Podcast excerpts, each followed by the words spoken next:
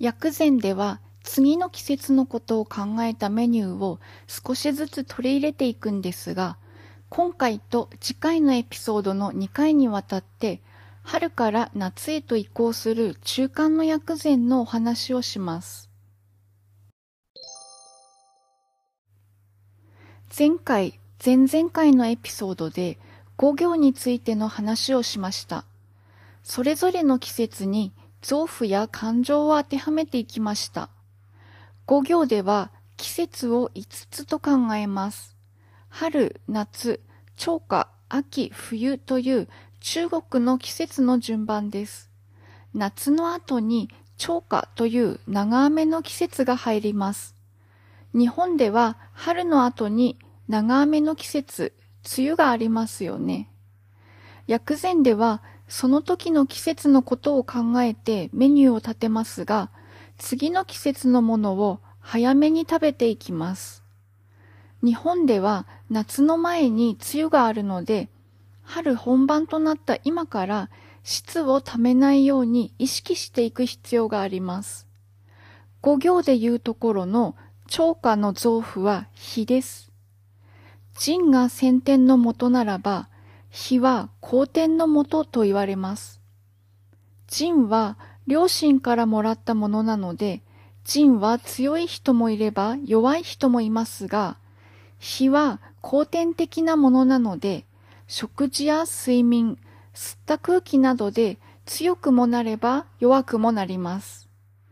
もし、両親からもらった腎が弱かったとしても、食事、睡眠、吸った空気の質が良くて、火が元気になれば、まるで普通預金が余って定期預金に回すように、栄養を腎へ回して、年齢による腎の衰えを緩やかにすることができます。胃で噛み砕かれた食べ物は、火が栄養たっぷりの水に変えてくれます。そして、この栄養たっぷりの水は血液になったり、私たちの体を動かすために絶えず働く木の栄養になったりします。火がきちんと働かないと食べたものが栄養になれません。栄養になれなかった食べ物は体に溜まります。質になり、炭や炭質になります。炭や炭質は体中どこへでも移動して不調を引き起こします。頭痛、関節痛、吐き気、めまい、むくみ、さらには精神的な不調なども引き起こしてしまうかもしれません。また、脂肪は単質です。肥満は火が弱いことが原因です。食べると太るというのは火の働きが弱いため、食べたものが栄養にならずに単質になっていると考えます。以上のような理由で火をいたわることはとても大切なんです。季節的にはそろそろ火に優しいメニューを考える時期です。では具体的にどうしたらよいのでしょうか？火をいたわるのに何よりも大事なこと、それは冷たいものを飲んだり食べたりしないことです。お花見や歓送迎会などで冷たいビールを飲みたくなる季節でもありますが、中医学ではビールは常温でいただきます。また、健康のためにと思ってスムージーを飲む方も多いのではないかと思います。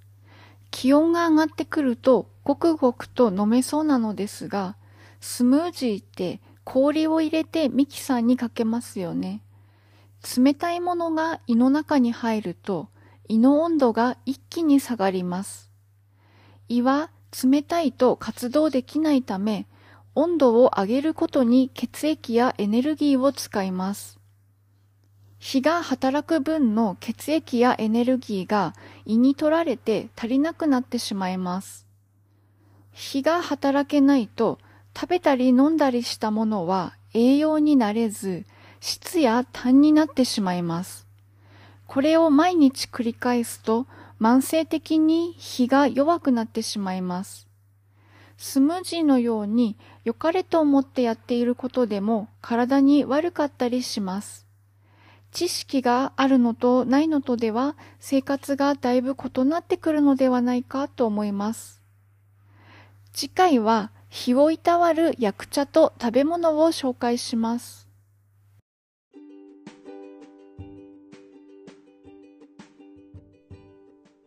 本日は聞いていただいてありがとうございました。久保夏目でした。